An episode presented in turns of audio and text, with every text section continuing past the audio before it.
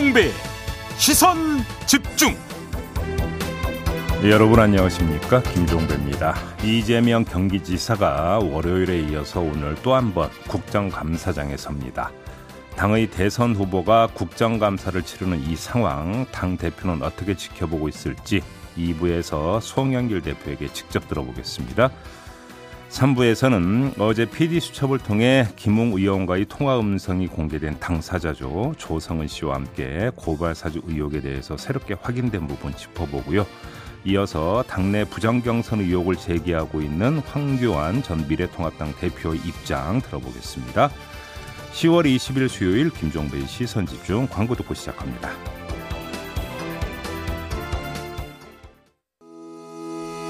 시선 집중은 촌철님들의 다양한 목소리를 기다립니다. 짧은 건 50원, 긴 건 100원인 문자 메시지 샵 8001번, 스마트 라디오 미니와 유튜브 라이브로도 시선 집중과 함께 하실 수 있습니다. 믿고 듣는 진품 시사 김종배의 시선 집중.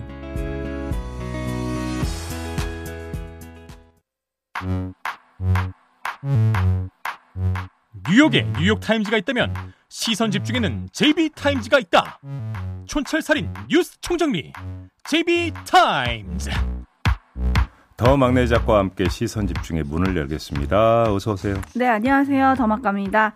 전승택님이 구독과 좋아요는 필수입니다. 라고 하면 촌스러운가요? 시작은 구독과 좋아요로 라고 말씀해 주셨는데. 아, 촌스럽다뇨. 필수죠, 필수. 그러니까요. 네. 촌스럽긴요. 센스 있으십니다. 네. 칭찬해 드리고요. 귀염 똥땡이님이 김종배 선생님, 목이 많이 잠기신 것 같네요. 라고 보내주셨네요. 아, 좀 잠겼습니까? 네. 음, 체력이 좀 딸리는 것 같긴 해요. 아이고, 네. 저런 힘을 좀 내시죠. 네. 자, JB TIMES 가볼까요?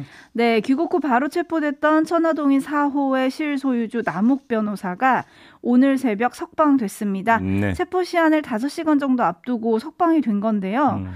검찰은 충분한 조사가 마무리되지 않아서 일단 석방을 했고 조만간 다시 불러 조사한 뒤에 구속영장을 청구하겠다라고 했는데 네. 요거 요거 어떻게 봐야 되나요? 그러니까 김만배 씨 경우하고 종합을 해서 이야기를 해 보면 김만배 씨 구속영장이 기각이 됐잖아요. 네. 범죄 소명이 충분히 이루어지지 않았다는 것 아니겠습니까? 이렇게 놓고 본다면 증거 확보에 뭔가 문제가 있었다라고 추정할 수 있는 건데 네. 남욱 변호사 같은 경우도 그 연장선상에서 좀 해석을 해야 되는 거 아닌가 싶은 생각이 좀 들어요. 네. 결국은 입만 쳐다보고 있다라는 이야기가 되어버리면 음, 음. 도대체 지금 수사가 진척이 되고 있는 거냐 도대체 네.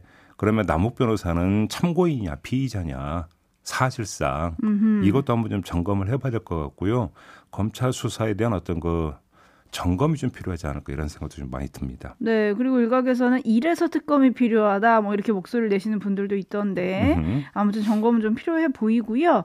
저희가 사실 이 사건을 다루면서 말이 춤을 춘다, 말을 따라가면 안 된다 이런 얘기를 굉장히 여러 번 했는데 네. 어제도 또 솔깃한 말이 나오기는 해서 잠깐 소개를 해드리겠습니다. 네. 남욱 변호사가 검찰 조사에서 50억 클럽 의혹과 관련해서 나는 김만배 씨가 돈을 줘야 한다고 해서 자금만 마련했을 뿐이다. 음. 두명 빼고는 실제 돈 전달된 건 없는 걸로 알고 있다라고 진술했다는 보도가 나왔습니다. 네. 귀국 전 인터뷰에서는 7명에게 50억씩 주기로 했다. 그래서 350억 얘기를 했었다. 이런 얘기를 했었거든요. 그러니까요. 말이 또 바뀌었죠. 음. 그리고 또 대장동 수익금 중에 절반인 500억은 대출을 갚았고 음. 300억은 부동산에 묶여 있고 현금이 200억 정도 되는데 현재 유통되는 돈은 모두 기부하겠다라는 의사를 밝혀서 네. 수사 당국에 선처를 요청한 것으로 알려졌다. 이런 보도도 나왔거든요. 예. 이렇게 계속되는 말의 향연 좀 음. 어떻게 봐야 될까요? 아 그러니까 그래서 조금 아까 이제 했던 말하고 연결이 되는 건데 네. 말이 이랬다 저랬다 하고 있잖아요. 음흠. 그러면 말의 신빙성은 떨어진다는 이야기가 되잖아요. 그렇죠. 그럼 어떤 말이 진실에 가까운지는 말이 아니라 물증으로 확인을 해야 되는 거잖아요. 네. 이걸 찾아야 되는 거죠, 결국은. 그렇죠. 예. 말은 자기를 보호하기 위한 말이 될 수도 있으니까요. 아, 그렇죠. 예. 4983님이 기부한다고 했다고요? 허, 어이가 없네라고 보내주셨네요. 네. 요걸로 딜이 되는 우리 수사기관은 아닐 거예요, 그죠? 되면 말이 안 되는 거죠. 그러니까요. 그리고 네, 지켜보겠습니다. 그리고 또 대장동 의혹의 또 다른 핵심 인물이죠. 유동규 전 성남도시개발공사 기획본부장 구속 여부를 다시 판단해 달라라는 요청을 했었는데 그건 어제 기각이 됐습니다. 네. 그래서 유동규 씨의 구속 기간 만료일이 원래 오늘까지였는데 음. 이 구속 적부심으로 인해서 기간이 이틀 늘었어요. 예. 그래서 만료일이 22일이고요. 그날 과연 검찰이 구속 기소할지 이것도 또 주목이 됩니다. 이게 구속이 한번 연장이 됐던 거죠. 네. 유동규 씨 같은 경우는 그러니까 더 이상 연장은 어차피 안 돼요. 네. 그러니까 풀어주든지 기소를 하든지 해야 되는 거죠. 네. 그러니까 그러니까 뭐 구속 기소는 거의 정해진 수순이다 이렇게 봐도 될 것 같은데. 음. 궁금한 건 그러면 이제 공소장 내용이죠. 그렇죠. 그렇잖아요. 네네. 지금 키맨이 유동규인 건 누구도 부인할 수 없는 사실 아니겠습니까? 네. 그럼 이 사람이 어디까지 그럼 역할을 했느냐? 음. 그럼 다른 사람들과의 관계가 어떻게 되는 건냐? 이게 공소장 내용이 얼마만큼 들어가 있을지 이게 지금 제 최대의 관심사 아니겠습니까? 맞습니다. 정말 궁금합니다. 네. 네, 정말 궁금합니다. 나오면 저희가 또 전해드릴게요. 네. 자, 뉴스 분석이 함께하는 제이비타임즈 오늘 주목할 뉴스 챙겨드리겠습니다. 첫 번째 뉴스 오디오로 먼저 만나보시죠. 국민의힘 김용판 의원이 이재명 지사한테 건네진 조직폭력배의 돈이라면서 사진 한 장을 공개했는데 확인 결과 그냥 번 돈을 자랑하는 가짜였습니다. 이재명 지사는 아니면 말고식 허위 날조로 한 사람의 인격을 말살하는 건 의정 활동이 아닌 범죄 행위라며 김 의원의 사과와 의원직 사퇴를 요구했습니다. 국회 행안위 여당 의원들도 김용판 의원이 조폭과 결탁해 조작된 허위 자료로 국정감사장을 더럽혔다며 사보임, 즉 행안위원회에서 물러날 것을 요구했습니다. 이 국감장에 있을 자격이 없다. 국감장에 조폭과 결탁해서 누가 도대체 김용판 의원에게 이런 자료를 제공했는지 김 의원의 사진은 몰라도 조폭 출신 박 씨의 말만큼은 진정성이 있다며 물러서지 않았습니다. 진술서에 진정성이 있다. 과연 내가 조폭과 결탁돼서 했는지 그래서 자격이 없는지 밝혀질 것이다. 네, 마지막에 김용판 의원 목소리가 나왔죠. 네. 김용판 의원이 밝힌 입장을 뭐 좀 정리해서 다시 전달해 드리면, 음. 아, 어제 이 사진 진위를 확인하지 못해서 어, 못했다고 인정을 했고요. 착잡하다라는 입장을 밝혔습니다. 그러면서 경위를 밝혔는데 그 사진은 장영하 변호사가 박철민 씨를 접견하고 받은 건데 박철민 씨가 워낙 강력하게 얘기를 했다고 해서 믿을 수밖에 없었다. 음. 이렇게 밝혔고요. 장 변호사를 믿고 했는데 조금 이게 날짜가 안 맞는 것 같다. 음흠. 이렇게 이야기를 했고 박철민 씨의 진술서 내용을 보면 진정성이 느껴지지 않을 수 없다. 이런 말도 했어요. 네, 진정성이 느껴지지 않을 수 없다. 네. 네, 어떻게 평가해야 될까요? 아주 단순한 그 질문 하나 던지겠는데요. 김영판 의원은 경찰일 때 수사를 그런 식으로 했습니까? 라는 어. 질문을 드리고 싶습니다. 네. 명색이 경찰 number two 서울 경찰청장을 지낸 분 아닙니까? 그래서 묻는 건데요. 피의자든 참고인이든 강력하게 얘기를 하면 그냥 믿어주는 겁니까? 음. 그거 아니잖아요. 네. 그 수사를 진정성에 대한 느낌으로 합니까? 어, 저 사람은 진정성 있게 얘기하는 것 같으니까 진실일 거야. 어허. 그리고 저 사람 뭔가 진정성이 안 느껴지니까 진실이 아닐 거야. 그러면 수사 결과에 수사 결과를 좌우하는 건 자기의 느낌입니까? 이렇게 수사합니까? 이건 말이 안 되는 얘기잖아요. 그렇죠. 근데 이 말도 안 되는 얘기가 사진 합방의 원인을 알려주는 또 단서일 수도 있다. 이렇게 봐야 될것 음. 같은데 김용판 의원이 빠진 함정은 뭐냐면 한마디로 이야기하면 믿음의 함정이에요. 믿음의 함정. 이재명 지사가 조폭과 연루됐다는 자기 믿음이 너무 확고하다 보니까 음흠. 그 믿음에 부합하는 다른 사람의 주장에 믿음을 본인이 부여를 한 거죠. 믿음이 믿음을 낳은 것이다. 음. 간단히 말해서 믿고 싶은 대로 믿은 거죠. 네. 믿고 싶어서 믿은 거고요. 음흠. 이걸 많은 사람들이 이렇게 이야기를 하죠. 확증 편향이라고. 확증 편향. 네.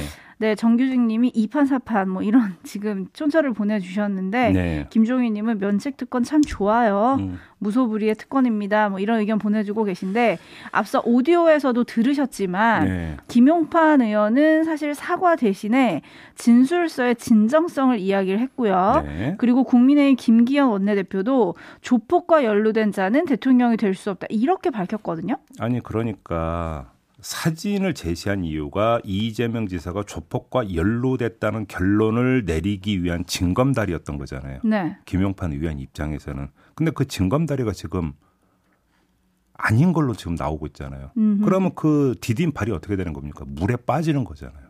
네. 강 건너가는 게 아니라. 그러니까 조폭된 연루된 자라는 결론은 아직은 성립이 안 된다는 이야기. 음. 근데 결론을 앞에 내세우고 하니까 뭐예요? 자기 믿음을 앞세우는 거죠. 네, 참고로 이준석 코마트레이드 대표가 김용판 의원 등을 명예훼손 혐의로 고소를 했고요. 네. 지금 이크님은 부끄러움은 국민들 몫입니까? 라고 보내주셨는데 오늘 도 국감이 있잖아요. 네. 어떤 모습을 보여줄지 좀 지켜보도록 하죠. 예. 자, JB TIMES 다음 주목할 역, 뉴스 역시 말에 대한 얘기입니다. 네. 오디오로 먼저 들어보시죠. 이른바 전두환이 잘했다는 윤석열 후보의 발언은 부패 척결의 중요성을 언급하면서 나왔습니다. 군사 쿠데타와 그 5.18만 빼면 어? 잘못한 부분이 이제 그런 부분이 있지만 그야말로 정치는 잘했다고 얘기하는 분들이 많습니다. 어? 네. 호남에도 잘했다고 말하는 사람이 꽤 있다고도 했습니다. 그거는 호남 분들도 그런 얘기 하시는 분들이 꽤 있어요. 그 왜 그러느냐? 이분은 군에 있으면 조직 관리를 해봤기 때문에 에? 어? 맡긴 겁니다. 맡겨놨기 때문에 에? 잘 돌아간 겁니다. 실제로요, 이 국정이라는 건 그런 모양이에요. 난데없는 전두환 씨 칭찬에 경악스럽다는 비판이 당에서부터 나왔습니다. 그러나 윤 후보는 비판이 나온다는 지적에도 말꼬리 잡기라고 반박했습니다. 제가 5.18과 어? 또 군사 쿠데타는 잘못됐다고 분명 얘기했지 않습니까? 그죠? 제가 무슨 말만 하면은 어? 앞에 뛰고 뒤에 뛰어가지고 네. 앞에 뛰고 뒤에 뛴 걸까요, 정말로? 한번 그걸 좀 짚어봅시다. 네. 이거저거 다 떠나서요. 사실에 부합하지 않는다는 점만 좀 말씀을 드리겠는데요. 그러니까 전두환 씨가 인사를 잘했다 뭐 이거잖아요. 근데 네, 이게 네. 성급한 일반화다. 음. 제가 그럼 한번 그 반문을 던져보겠는데요.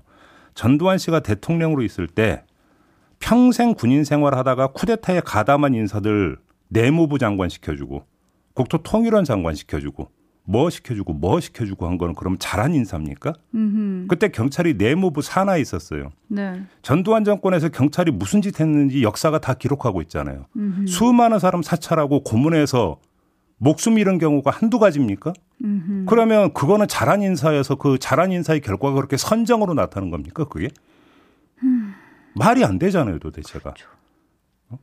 그러니까 윤석열 후보 본인은 자신을 향한 정책 역량 미흡 이 지적에 대해서 항변하면서 이런 말을 한 것 같아요. 사람을 잘 쓰면 되는 거 아니냐. 뭐 이런 취지 이야기인 것 같은데 네.